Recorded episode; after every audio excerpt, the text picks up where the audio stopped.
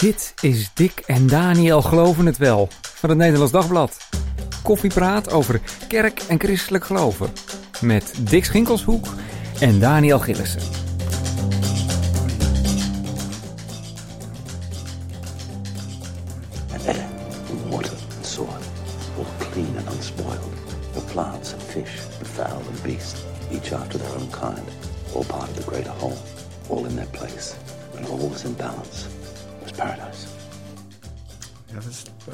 Plants and Fish and Each of Their Own Kind. Wat jullie hoorden was een eh, stukje uit die fascinerende film eh, Noah 2014. Hebben jullie die film gezien? Nee. Nee, Dick. Ja, jongens, echt gebrek aan jullie opvoeding. Dan wordt het een filmavondje. Ja, precies, ja, nee, ga, eh, ga doen. Noach en zijn familie die zitten in de ark. Moet je je voorstellen, het is helemaal donker, weet je wel. Een heel klein vuurtje ergens in het midden. Een beetje oppassen natuurlijk, zo'n zo'n groot houten bouwwerk. En Noach vertelt dan het verhaal dat zijn vader voor hem eh, gehoord heeft... over hoe God de wereld heeft gemaakt. En eh, terwijl hij dat vertelt, is een ontzettend mooi stukje in die film. Zie je beelden van de, de Big Bang, hè, daar zijn licht. Van het ontstaan van de, van de planeten, van, de, van het, leven in het water. En dat gaat allemaal steeds mooier en het wordt nog steeds complexer tot aan, eh, tot aan de mens. Welkom bij weer een eh, nieuwe aflevering van Dick en Daniel Geloven het Wel. We gaan het hebben over een groot onderzoek naar hoe homovriendelijk Europese kerken zijn. In Nederland eh, zijn de protestantse kerk, hè, de PKN en de Rooms-Katholieke kerk eh, onderzocht. Daarvoor is ook eh, collega Freek Houweling aangeschoven. Freek is eh, behoorlijk ervaringsdeskundig op dit gebied. Kan ik dat zo zeggen, Freek?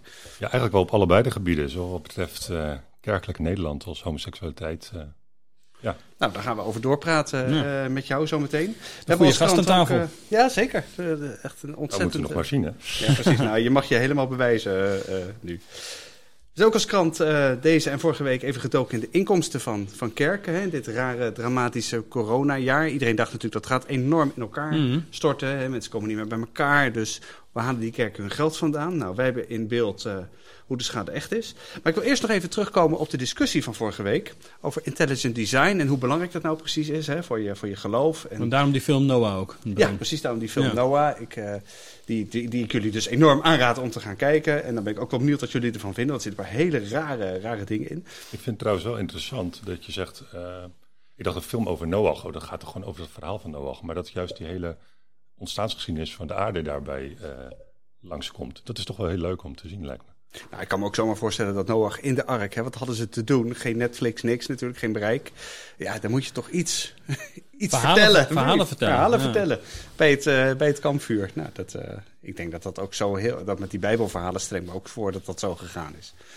Mensen hebben dat aan elkaar verteld en aan elkaar verteld. En op een gegeven moment heeft iemand het eens een keer opgeschreven. Ja. Die gaan ook veel ouder zijn dan we vaak, dan we vaak denken. Maar goed, ja, het verschil tussen eh, intelligent design en eh theïstisch evolutiedenken. Wat is dat nou precies voor verschil? Hè? Vroeg een paar, lezer, eh, paar luisteraars ook van deze, van deze podcast. Er waren ook een paar mensen die zich eraan stoorden dat ik intelligent design hooguit een vloertje onder het christelijk geloof had genoemd. En zelfs, zelfs, zelfs dat niet eens. Want is het nou niet ontzettend mooi dat je kunt bewijzen dat, dat God bestaat en dat hij ons gemaakt heeft? Maar ja, eh, over welke God hebben we het dan? Is, eh, is dat dan dezelfde als eh, de God van het christelijk geloof? Als je eenmaal kun- kunt bewijzen dat er iemand is geweest, een van de intelligente macht, die, die de Big Bang heeft veroorzaakt, die het mogelijk heeft gemaakt dat er leven op aarde was. Is die, goed, is die God dan ook goed?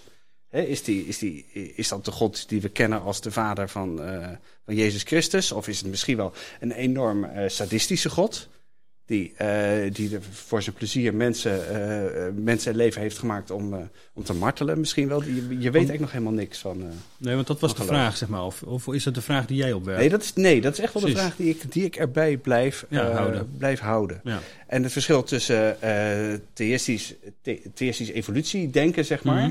aan de ene kant en intelligent design, is dat eh, theïstisch evolutionisme al vanaf het begin zegt: nee, maar als je God wil zien in de, in de evolutie, zeg maar in al die miljarden jaren, dan moet je dat altijd met een geloofsoog doen. Je kunt niet wetenschappelijk zomaar God eh, aanwijzen. Want dat, Mm. eh, dat, dat gaat niet, dat, dat, dat gaat mis.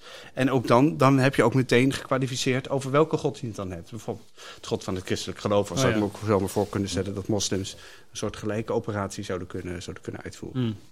Ja, ik vind het toch altijd wel een beetje ingewikkeld en ook een rare route inderdaad. Van dat je dan hè, daar, daar eh, hè, dat, of intelligent design of het eerste evolutiedenken, als je het dan ook over, over het verhaal van de, van de zonvloed hebt.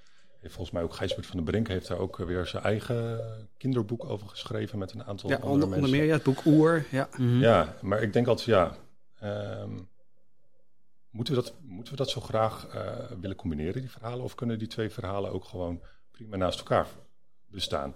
Want is het Bijbels verhaal, eh, vertelt dat echt iets over het ontstaan van de wereld en over hoe dat eh, wetenschappelijk in elkaar zit? Of gaat het toch echt vooral over van, hé, hey, waarom de mens er is Mhm. en dat de mens geliefd is en dat God de mens heeft bedoeld en dat ons leven hier op aarde ook echt een doel heeft. Doel dat heeft, scheppingsverhaal ja. moet ons Ja. veel meer- vertellen? Maar goed, maar hoe, weet je, maar hoe weet je dan waaruit blijkt dan dat God de mens met een doel gemaakt heeft? En was het God dan wel die de mens gemaakt heeft? Ik bedoel, het zijn geen onterechte vragen, denk ik, die daar eh, gesteld worden. Maar voor jou is het niet zo relevant, Freek. Voor jou kan dat gewoon veel meer naast elkaar bestaan. Het is niet dat je dat in, in, in, in elkaar probeert te vlechten om nou ja, eh, Nee, precies. antwoorden te vinden of zo. Nee, en ik denk dat er soms zelfs ook wel, wel een risico aan zit. Hè. Het wordt ook wel eens genoemd. eh, is God dan niet de gaatjesvuller van, van de dingen die we niet kunnen Ja, verklaren? precies, die worden ja. dan Mhm. aan God Hebben we het vorige week over gehad? Ja, Ja, ja, ja. ja. Ja, ja, ja, sorry, ik heb niet geluisterd vorige week, maar toch. Foei, eh, foei, foei. Ja, en, en, en, maar zodra we het dan in, op een andere manier op een gegeven moment wel kunnen verklaren, hè, dan, dan kan God weer een stukje van, van, van ons terrein af. Ja, En, eh, terwijl ik denk van ja, hoe kan je God leren kennen? Natuurlijk, je kan God eh, in de natuur, er wordt ook wel eens gezegd, het boek der natuur. Mhm. Maar ik denk uiteindelijk is God toch vooral via Jezus Christus te kennen. Op die manier weten we toch wie God is. Want wat heb je verder aan dat hele abstracte godsbeeld? Ja, dat. Als eh, je niet weet Mhm. hoe hij is en wie hij is. En, en volgens mij geeft juist dat eh, geeft aan eh, dat je leven zin heeft. Dat kan je juist zien volgens mij in het leven van Jezus. Die, eh, nou, ik zeggen, die move heb ik ongeveer ook, eh, ook gemaakt. en toen kwam er een reactie van Jeroen de Ridder, hè, filosoof aan de, aan de vuur. Die zei, ja, dat zal allemaal wel waar zijn. Maar het is toch ook ontzettend, ook voor gelovigen, wel fijn... om zeker in een heel dominant seculiere omgeving... af en toe eens te horen van, ja, maar wat jullie geloven is niet... Het is niet, eh, niet gek, het staat niet totaal los van de werkelijkheid. Er is ook gewoon, eh, ook gewoon misschien wel gewoon wetenschappelijk, natuurwetenschappelijk... gewoon een basis eh, Mhm. voor. Ja, iets van bewijs is gewoon eh, prettig voor, precies, eh, ja. voor een mens vaak. Hè? En ik kan me dat wel voorstellen. Ik bedoel, geloof is geloof. En daarvoor heeft dat inderdaad niet allerlei bewijzen nodig. Maar dat het wel prettig voelt in gesprek met anderen. Zeker als die zeggen, ja, maar ik baseer me op de wetenschap... en jij alleen maar op een, op een vaag geloof, wat er niks over zegt. Dat het, dat het op een of andere manier met elkaar matcht... en dat je daar ook op een wat wetenschappelijke manier over kan praten. Ja. Dat, dat verlangen begrijp ik wel. En tegelijk, eh, inderdaad, eh, ja, het is een geloof en dat gaan we niet even helemaal precies kunnen bewijzen. Eh, zoals er andere nou ja, eh, eh, wetenschappelijke dingen te bewijzen zijn. Ja, nee, nou, ik wil het hier nog even met jullie over hebben, inderdaad, naar aanleiding van vorige week en van die vraag. Maar laten we snel verder gaan, want er zijn nog wel een aantal dingen meer die we moeten bespreken. Ja, want vandaag is een onderzoek uitgekomen naar kerken in Europa. Hoe eh, LHBTI inclusief zij zijn. Hè? Dus hoe open voor, voor homo's en lesbo's en transgenders. Ehm, en dat blijkt nogal tegen te vallen. De uitkomst is dat, eh, zeggen de onderzoekers die aan de, aan de Protestantse Theologische Universiteit eh, verbonden zijn, die zeggen ja, ehm, de kerken zijn in, in de meeste gevestigde kerken in Europa zijn onvoldoende inclusief. Hè, eh, blijkt uit die eerste regenboogindex die, Ja. eh, die door hen gemaakt is. Ze hebben daar 46 kerkgenootschappen tegen het licht eh, gehouden met behulp van LBTS zelf. Die hebben hen geholpen om nou ja, hier onderzoek naar te doen en hebben daar vragen over beantwoord van hoe het is het gesteld in hun, in hun kerk. Ja, precies, want het zijn niet kerkleiders die dat hebben ingevuld, die Nee. vragenlijst. Niet de officiële kerk ze- zelf, maar Precies. het is het homo's, lesbiennes, transgenders uit de Ja, precies. Die zelf, gevraagd, zeg ja. maar, maar dan gaat het niet alleen om die ervaring die ze hebben. Hè, Ja. dus niet, het gaat niet over het verhaal. Daarvan zeggen de onderzoekers ook dat verhaal is nog wel vaker opgetekend. Maar we willen echt van hoe wordt er in die kerk over gesproken? Wat zijn de documenten? Op welke manier, welke mogelijkheden bieden ze aan eh, transgenders om ook een eh, overgang eh, vorm te geven? Al dat soort, dat soort zaken zijn aan de orde gekomen. En, ehm, en ook dus de landelijke uitspraken die kerken en dergelijke hebben gedaan. Dus zoveel mogelijk op feiten en op documentatie ehm, eh, ge- gericht. Maar wel dus ingevuld door de LHBT'ers zelf. En inderdaad niet doordat de kerkleiding kan zeggen... ja, maar we hebben inderdaad er ooit wel eens een documentje over liggen. En dat, uh, nou ja, dat, Hier, dat onderstreept dus wel waar wij staan. Dat mailen we u wel even toe. Precies. Ja, ja. En dan blijkt dus dat, ehm, dat het uh, ja, niet, niet zo heel best gesteld is met uh, de acceptatie uh, in kerken. En ik pak even de ranglijst erbij. Ik wil zeggen, vertel even de Nederlandse kerken. De, de, Nederlandse kerken, ja, daar zijn het dus twee. De protestantse kerk in Nederland en de Rooms-Katholieke kerk in Nederland. Die zijn onderzocht. En de protestantse kerk in Nederland staat op, op plek 5 van 46. Nou, dat is en mooi, toch? de Rooms-Katholieke kerk in Nederland op plaats 30. Dus dat is een stuk uh, lager. We komen er zo nog even op te, spelen, even te spreken. Want dat is wel interessant natuurlijk van hoe komt dit en hoe verhoudt zich dat uh, ook uh, het landelijk tot inderdaad hoe het in parochies en gemeenten eraan aan, aan toe gaat. En bovenaan staat een kerk uit, uit Finland, die eigenlijk speciaal door LBT's is opgericht. Dus het is eigenlijk een soort, nou ja, dat is een knipoogje, een soort knipoogje zeg maar. Maar ja. die zit er dus heel dicht tegenaan. Dus, maar die scoort ook nog niet volledig, hè? Nee, dat dat vind ik ja, wel weer opvallend. Ja. volgens mij is het zelfs een, in Amerika ontstaan een gemeenschap Ah, ja. van kerken. En uh, ja, een beetje oneerbiedig gezegd hebben die nu ook een filiaal in, in Finland. Ja. Dus ik, ik vond het ook wel een beetje opvallend hoor, dat die bovenaan stonden. Want eigenlijk gaat het voor de rest over de gevestigde, over de gevestigde kerken. Ja. En dat zijn toch vooral echt de, de, de grotere volkskerken. Ja, precies. En ja, dat, dat dan die ene kerk, nee, het, is, het, is, het is leuk voor hen dat ze op, uh, op nummer 1 Ja. staan. En voor die uh, ene pastoor van die uh, kerk, dat die...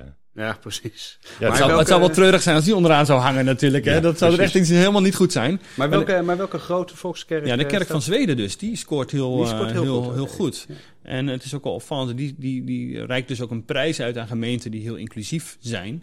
Eh, dus er wordt heel uh, ja, nadrukkelijk aan gewerkt binnen de kerk uh, dat uh, LHBT'ers zich daar thuis voelen. Ja. Um, en dat is wel een heel belangrijk uh, punt daarvoor. Maar eh Freek, jij bent eh, lid van de protestantse kerk. Jouw kerk eindigt op, eh, op vijf.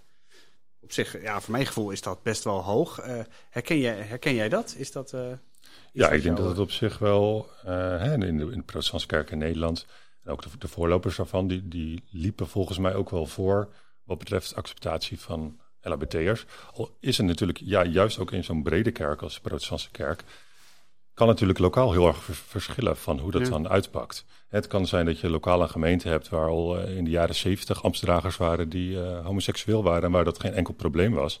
Het kan nog steeds zijn dat je in een bepaalde protestantse gemeente binnenloopt en dat je daar niet kan trouwen, dat je daar misschien wel niet aan het avondmaal kan of niet als ambtsdrager kan functioneren. Want wat is, het, eh, wat is het vreselijks wat jij hebt meegemaakt zelf? Nou, ik heb eigenlijk zelf niet zo heel veel vreselijks gelukkigs meegemaakt. Eh, eigenlijk de periode dat ik een beetje voor mezelf erachter kwam dat ik homoseksueel eh, was, ben, eh, was eigenlijk een beetje dezelfde periode als dat ik ook op mezelf ging wonen in Rotterdam. Mhm. Genoeg kerken. Ik vond het heel leuk om allerlei verschillende kerken te bezoeken.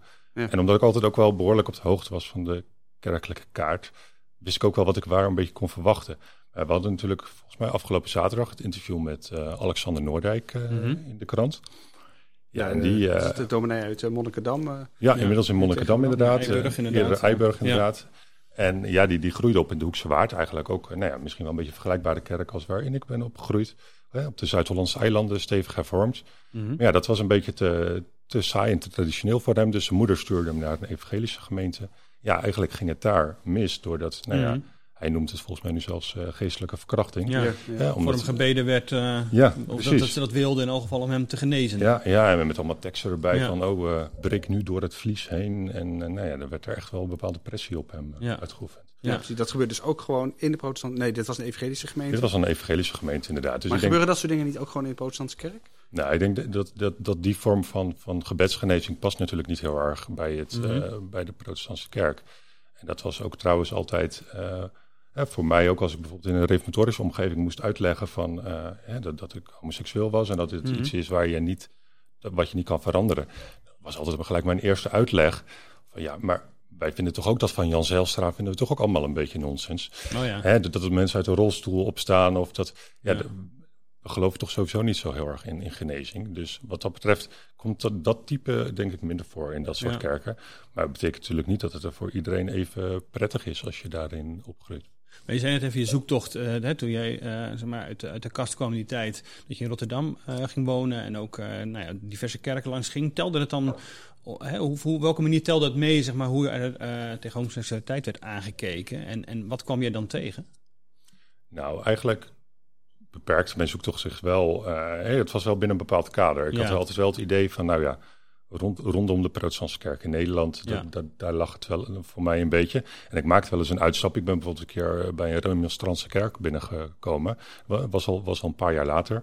Eh, had ik inmiddels een, eh, een vriend, waar ik nog steeds gelukkig mee samen ben trouwens. Ja. En, maar we kwamen gewoon heel light gewoon die kerk binnen. En nou ja, toevallig omdat we, er was een voorganger die, die, die, waar ik wel eens een boek van had gelezen. Ik dacht van, nou ja, ik wil, ik wil hem wel eens horen. Ja. Helemaal niet de bedoeling om in die kerk te gaan settelen of iets dergelijks. Of, maar, en we kwamen, naar mijn beleving, ook helemaal niet per se zichtbaar als koppel binnen. Nee. Maar Niet, eh, wat is het? eh, nee, we, we- hand in hand. niet eh, hand in hand, eh, geen, niet uit dezelfde liedboeken samen zingen, niet klef tegen elkaar aanzitten. Dus, want zo zijn we nou eenmaal niet.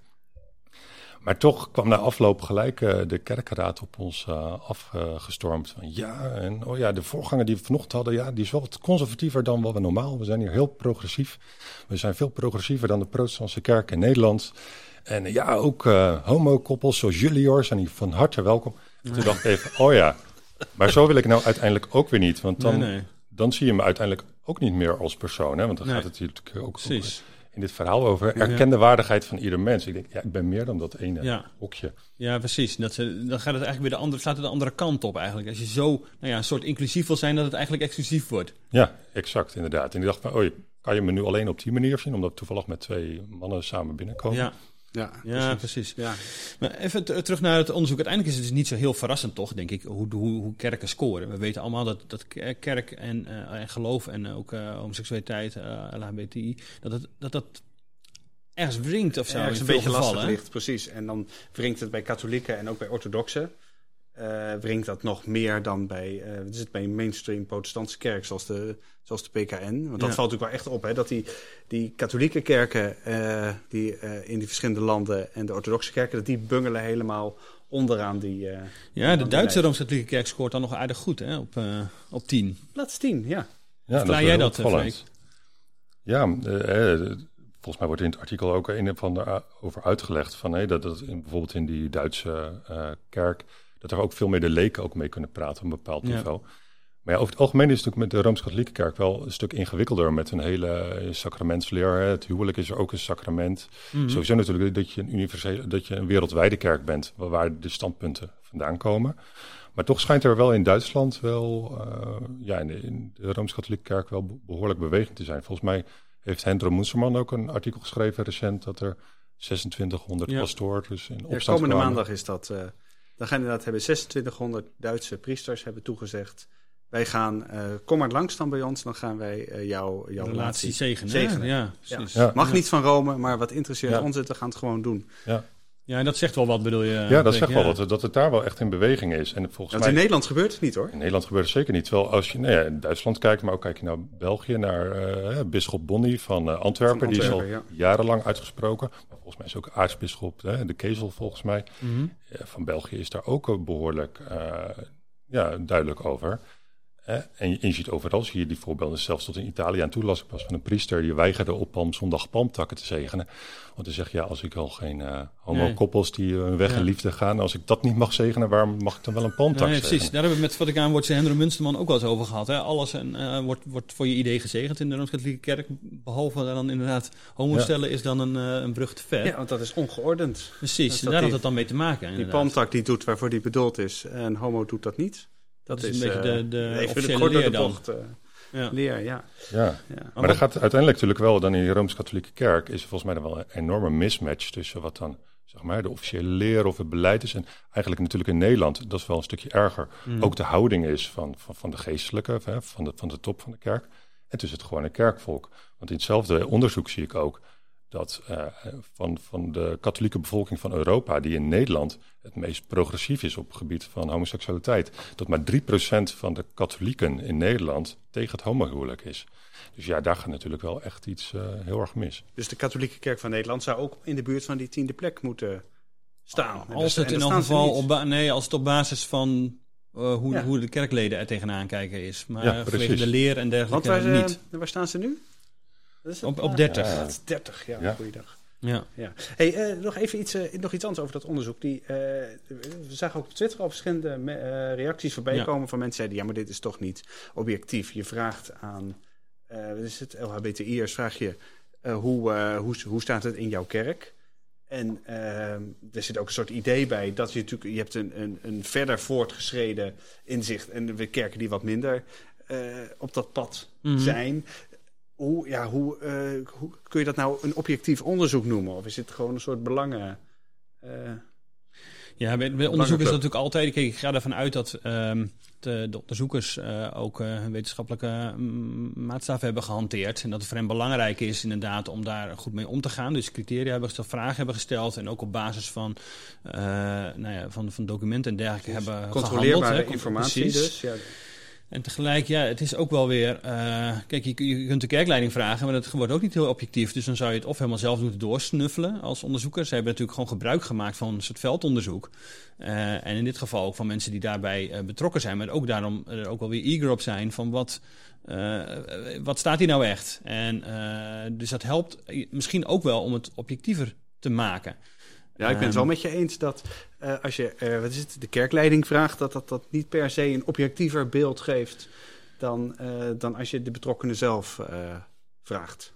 Nee, Dat- precies. dat Dat, niet, van niet per se een, een is. Dus dan, dan zou je het inderdaad helemaal zelf als objectieve onderzoeker helemaal moeten uitpluizen. Ja, maar je moet er ergens, Ehm, je moet er ergens die informatie en- vandaan halen. Precies, en daar, daar hebben zij bij geholpen. Hè? De, de, de mensen in Ja. de landen zelf, of de kerkleden in de landen zelf, ook om, om die informatie eh, boven tafel eh, te brengen.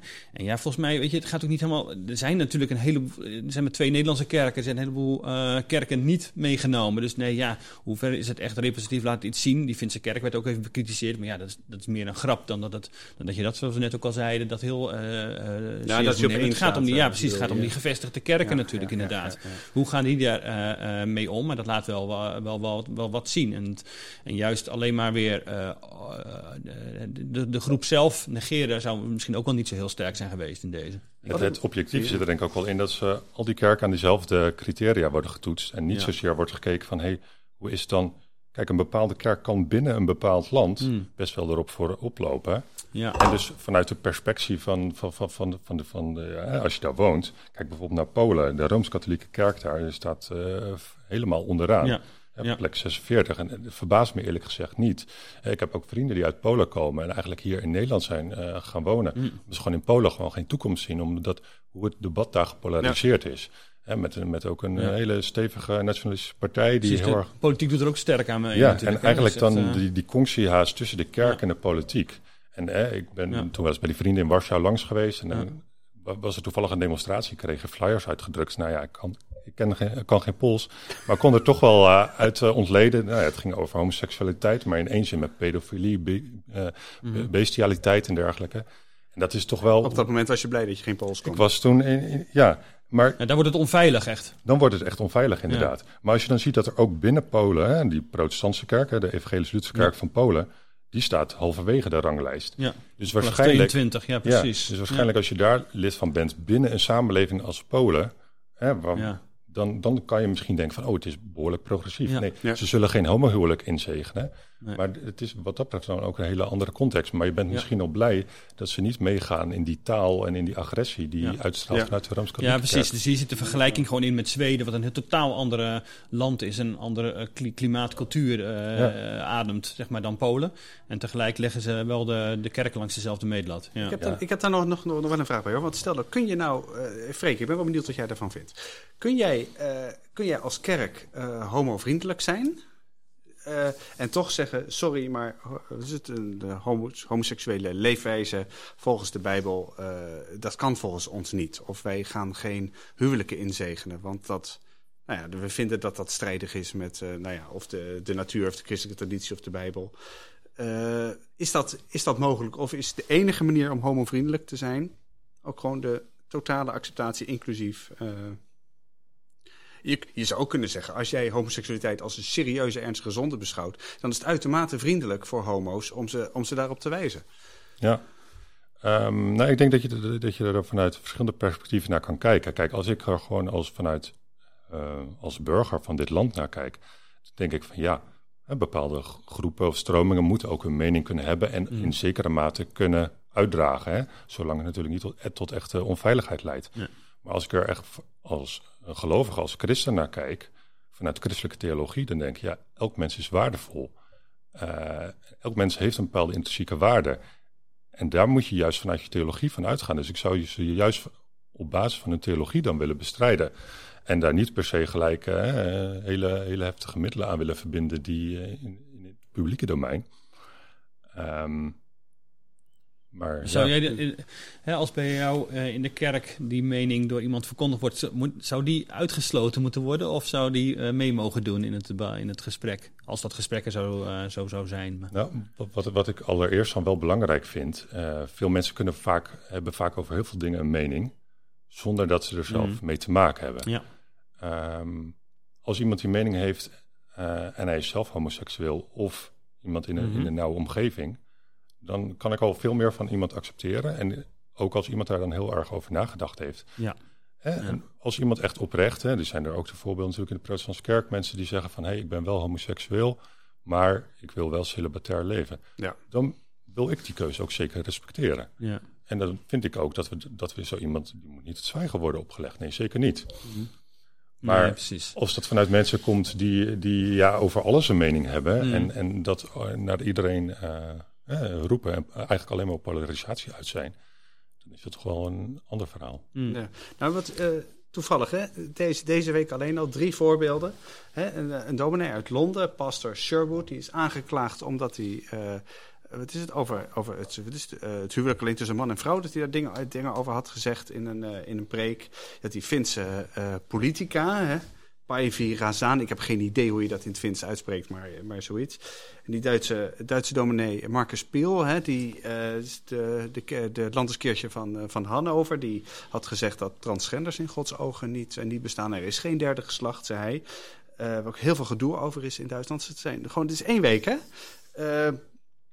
Ik denk Ja, het is een hot topic dus. Ja, ja, sowieso Continu. is Ja, het nee, een hot topic. Ja, precies. Maar, Maar- dat illustreert dit ook wel weer. Dus maar ik kan me ook ja. voorstellen dat mensen zeggen: van, ja, maar ik heb hier serieus moeite mee. Mhm. Eh, goed, oké, of ze een recht van spreken hebben of, eh, of niet, of ze nou homo's in hun omgeving kennen of het zelf zijn, dat, dat, dat, dat laat ik dan maar even in het midden. Maar kan ik, kan ik dit nog zeggen? Als, eh, als bijvoorbeeld iemand als, eh, nou, we hadden eh, die, eh, die dominee Pieter Vries in de krant, die is teruggetreden van het Hersteld en Vorm Seminarie deze Ja. week. Dus hun eigen, ze heeft een eigen stichting, waardoor die toch door kan gaan met, met college geven.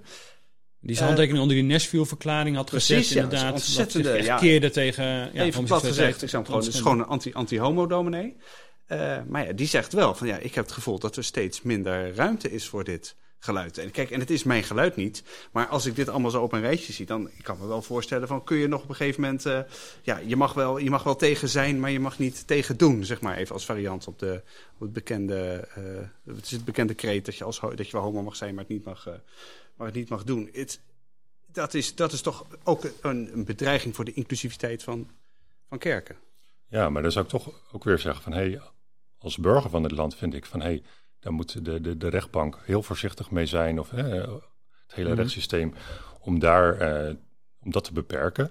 Maar aan de andere kant hebben wij denk ik juist, heb je als christen wel de verantwoordelijkheid om daar tegen in te gaan. En ik denk ook als kerkleiding mag je denk ik daar ook wel een bepaalde normerende regel in stellen. Is het, eh, is het theologisch geen legitieme positie volgens jou? Om moeite te hebben met seksualiteit op bijbelse gronden. Op, eh, met, ja, met seksualiteit in het algemeen, dat wordt wel heel grondig. Maar op, eh, eh, weet je, het is tegen een homoseksuele leefwijze kunt zijn op basis van de Bijbel bijvoorbeeld. Zou je zeggen dat kun je, kun je christelijk niet zijn, kun je christelijk niet zeggen? Dat is, dat is nogal wat namelijk. Ja, ik, ik vind het zelf wel heel moeilijk als je bijvoorbeeld hè, vanuit het concept bijvoorbeeld van de christelijke vrijheid denkt. En of je dan als kerk je echt eh, zo nadrukkelijk over ethiek van persoonlijke levens van mensen zich daarmee, je daarmee moet gaan bemoeien. Dat vind ik toch wel, eh, ja, ik, ik vind het moeilijk te rijmen met wat ik in het evangelie tegenkom. En hoe, want er zijn best wel, net al over de protestantse kerk en over het verschil tussen landelijk en, en plaatselijk. Hè? En ehm, er zijn er ook notities waar inderdaad staat uh, van uh, mensen die samenleven, uh, die ehm, samen wonen met name, en homo's en homo, met een homoseksuele relatie, dat die zich dan moeten onthouden van de viering van het avondmaal of ook niet in, in aanmerking komen als een plek als ambtsdrager of andere leidinggevende plek binnen de gemeente.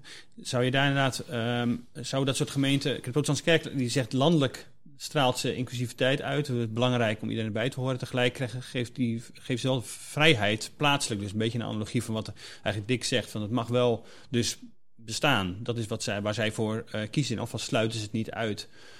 Um, hoe kijk je daar tegenaan? Tegen nou, ook die verschillen tussen het landelijk en plaatselijk dan? Ik, ik, vind het in ieder geval belangrijk dat in ieder geval wel het uh, gesprek uh, gevoerd blijft worden. Ja, en, daar ben ik wel heel erg met je eens. Ja, ja en, en, en, aan de andere kant vind ik eigenlijk ook wel weer belangrijk dat de kerk zich ook wel weer helder uitspreken over wat bij hen wel en niet mogelijk is.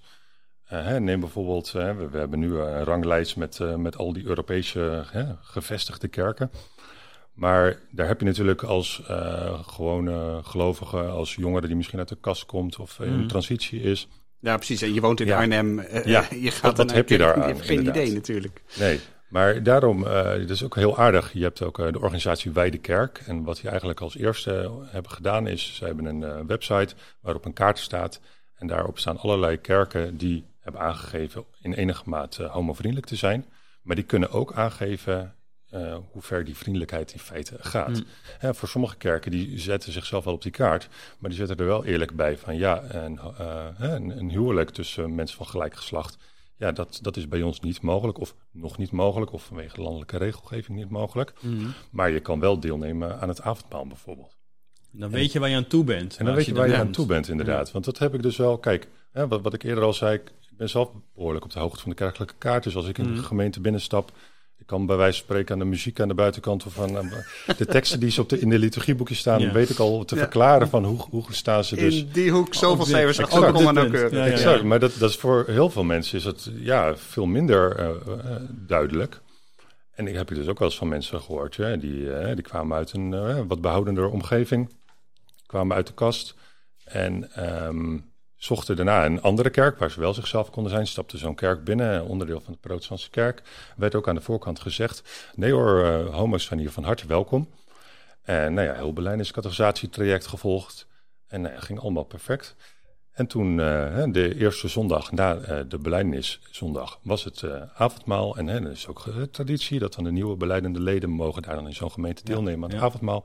Maar de avond van tevoren belde toch de dominee op zei, ja, het lijkt me toch niet zo verstandig als jullie deelnemen. Want ja, jullie wonen natuurlijk samen en dat ligt toch wel gevoelig in de gemeente. Maar dat was gewoon het laatste nippertje ja, niet ter sprake En dat was daarvoor niet ter sprake gekomen. en dan denk ik wel van, ja, ja, precies. En dan heb ik liever dat, dat uh, kerken duidelijk zijn en dan ook gewoon op een website aangeven van, hé, hey, we zijn homovriendelijk, maar dit, zo ver zijn we nog niet. Alhoewel ik dat dan hè, vanuit theologisch perspectief ook weer zou willen aanvechten. maar, maar, geef het dan in ieder geval aan, zodat die mensen niet... Mm het bos in worden gestuurd. Want wat, wat het ergste is, hè, de mensen komen al uit een behoudende kerk, hebben dan een traject bijvoorbeeld van een half jaar of een jaar waarin ze erachter komen, hé, hey, hier kan het niet. En ze durven zichzelf dan niet weer opnieuw toe te vertrouwen aan een nieuwe gemeenschap. Ja, dat zou nee, dus ze, ja, ze, ze, raken zeg maar verloren, kerkloos eigenlijk. Ja, exact. Omdat ze zich niet meer uh, aan een andere kerk uh, durven verbinden. Ja, dus ja, dat is gewoon het minimum. Uh, wees in elk geval gewoon duidelijk als kerk. Desnoods op je website of bij Noem hem nog even een keer. Weidekerk.nl. Kijk. Precies. je krijgt hier niet voor betaald, hè? Nee, zeker niet. Dan, nee, precies, maar zorg voor duidelijkheid. Exact. Is dat een goede conclusie in Alfa aan deze, waardoor je in geval weet waar je staat, waar zo'n ranglijst dan ook bij kan helpen om deze discussie weer uh, op, uh, op gang uh, te, te, houden en daar ook verder in te komen wellicht met elkaar. En deze duidelijkheid is daarin uh, heel relevant. Nou. Dick, we hebben onderzoek gedaan naar kerkinkomsten, begrijp ik. Ja, laten we even luisteren naar een fragmentje. We gaan niet collecteren, maar er is wel aandacht voor de collecte waar we thuis, wie thuis met ons verbonden is, of straks als we zelf ook weer thuis zijn, iets voor kunnen geven. Namelijk de noodhulp werken aan vrede, veiligheid in Nigeria. Ja, eh, overigens, eh, dit, dit leer je als dominee niet hoor, zo ontzettend langzaam praten. Hij deed het om de aandacht gewoon misschien Enorm vast te Heel houden. goed. Ja. vast te houden. Inderdaad. Goed, Maar het gaat, het gaat om de collecte. Ja. Eh, er wordt niet gecollecteerd, wordt al ruim een jaar niet gecollecteerd of heel weinig eh, gecollecteerd in kerken. Want heel veel kerkleden zijn er natuurlijk niet, zitten Ja. thuis voor het scherm of zijn misschien stiekem al helemaal eh, afgehaakt. En die zijn lekker gaan wandelen op zondagmorgen. Eh, ja, we dachten natuurlijk allemaal van, nou, dat gaat, zitten financieel gaat het rampzalige gevolgen hebben voor de kerken. Eh, ze gaan Ja. inkomsten mislopen. Eh, we hebben het nu een beetje in kaart ge- gebracht, hoe erg het, hoe erg het is. En hoe erg is het? Nou, het Of, is. eh, ja, ik zal. je dat ik- Ik, ik- ja, Ja, ik- daar de spanning op, Ik wou hè? zeggen, hebben we een muziekje? Want even een tromgeroffel. Nee, het is. eh, de PKN heeft de becijfers ongeveer 6% eh terugloop in de collecte. Ik vind dat nog wel meevallen, eerlijk gezegd. En als je het hebt over verhuur van, van, van zaden en zo, een openstelling van kerken en eh, inkomsten daaruit, dan zit je op ongeveer 38%. Ja. En we hebben rondgebeld ook langs allerlei andere kerken, de Rooms-Katholieke parochies.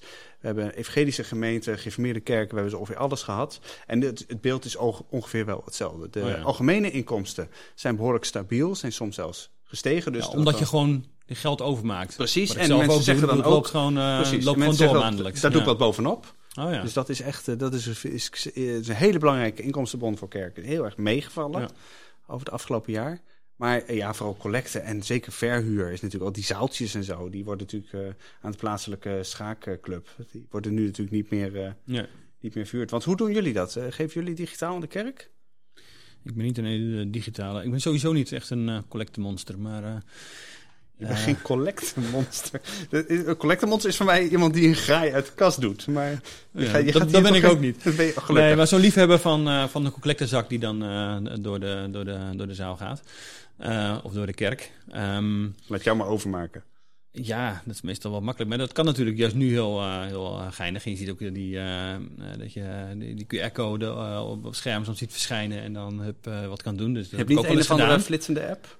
Eh, ja, je hebt allerlei, eh, we noemen hier geen naam, eh goede apps natuurlijk die daar ook aan meewerken. Dus ik denk ook dat dat soort dingen wel geholpen hebben hoor. Dat het, dat het wel wat beter voor elkaar is. Dat online collecteren. ja. Ja. Ja. Ja, En in mijn, eigen, dat? Ja, in mijn eigen gemeente was ik vorig jaar ook bij betrokken. Bij, eh, nee, ik maak er sowieso eh maandelijkse nieuwsbrief van de kerk. En daar ook om inderdaad een, een digitaal eh, iets op te zetten voor de collecte inderdaad. En we zagen vorig jaar, nee, met, met echt die eerste lockdown, toen maart, april, mei, dat we echt gigantisch veel binnenkregen qua collecte. Hè? Mensen voelden echt die urgentie. En Ja. was echt op dat moment Mhm.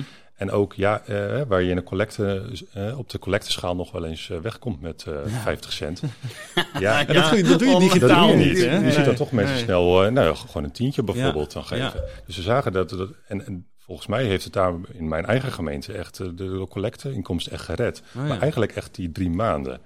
En wat wij in onze eigen eh, kerk zagen, en normaal gaat inderdaad de collecteschaal gaat rond tijdens de dienst. Mhm. Nu staat hij bij de uitgang. Oh, Maar ja, mensen zijn bezig met een mondkapje, met eh, hè, keurig naar buiten lopen. Veel mensen vergeten dan toch eh, die. En, Oh, ja. en uiteindelijk komen er natuurlijk ook niet zo heel veel mensen in fysieke kerkdiensten. Nee. Nee. Dus wat dat betreft, en, en, en ja, digitaal. Ja, hè, wat, wat, wat Dick zegt, het, het, het wandelen in de, in de natuur of iets dergelijks. Ja. En wat dat betreft, ehm, denk ik, als ik naar mijn eigen gemeente kijk, en het, ja, ik denk dat het wel voor meer kerken geldt. Want ik, ben nog wel, ik heb het verder niet uitgebreid gelezen, maar ik denk dat het toch wel verschilt per type kerk uiteindelijk ook wel weer. Je ziet uiteindelijk ook wel met kerkbalansinkomsten hè, van de van ouds gereformeerde kerken. Daar wordt altijd het meest gegeven. Ja. Daarna kwamen de van ouds hervormde gemeenten, daarna de Lutherse gemeenten. Ja, daarna de de- daarna de katholieken. Ja, ja. En ik denk dat het, dat het met het digitaal geven, dat het ook wel echt wel afhangt van die betrokkenheid. Eh, in mijn gemeente zijn de mensen niet van, oh, ik ga elke maand, eh, elke week precies voor die collecte iets overmaken. Maar ik doe het bijvoorbeeld eens per twee maanden iets. Ja, gewoon even een slootje. En dan, Even een eh, slootje. ben je En er weer vanaf. En, nu, Ja, en, nu, en nu dan die urgentie er een beetje af is, vergeten mensen dat denk Ja. ik ook sneller. Ja, nou ja, precies. Dus de vraag is natuurlijk ook wel, we hopen natuurlijk dat de kerken weer snel open gaan.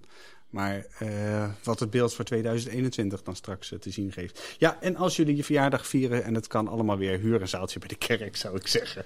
Goed voor hun eh, inkomsten. Een beetje te inkomsten. compenseren. Overigens, eh, dat is wel deels gecompenseerd door de, door de overheid. Daar moet ik wel even bij zeggen. Die, die, eh, wat is het? die verminderde huurinkomsten. Oh ja, dus de kosten wordt dan betaald door, Precies, ja. Dus die kunnen net als bedrijven kunnen die op dat potje aan de overheid. Koolmees. Ja, zeker natuurlijk die kerken die echt grootschaliger verhuren. Ja, Kijk, de- precies, de kerk ja. die dat vijf keer per jaar doet, die kan er natuurlijk niet zomaar... Nee. eh, Nee.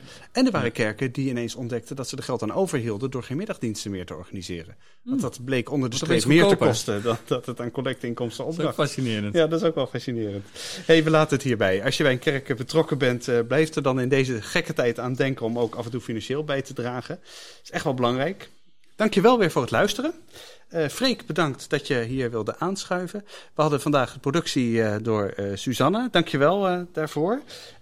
Ja, en reageer als je vragen hebt. Hè. We maken deze podcast voor jou.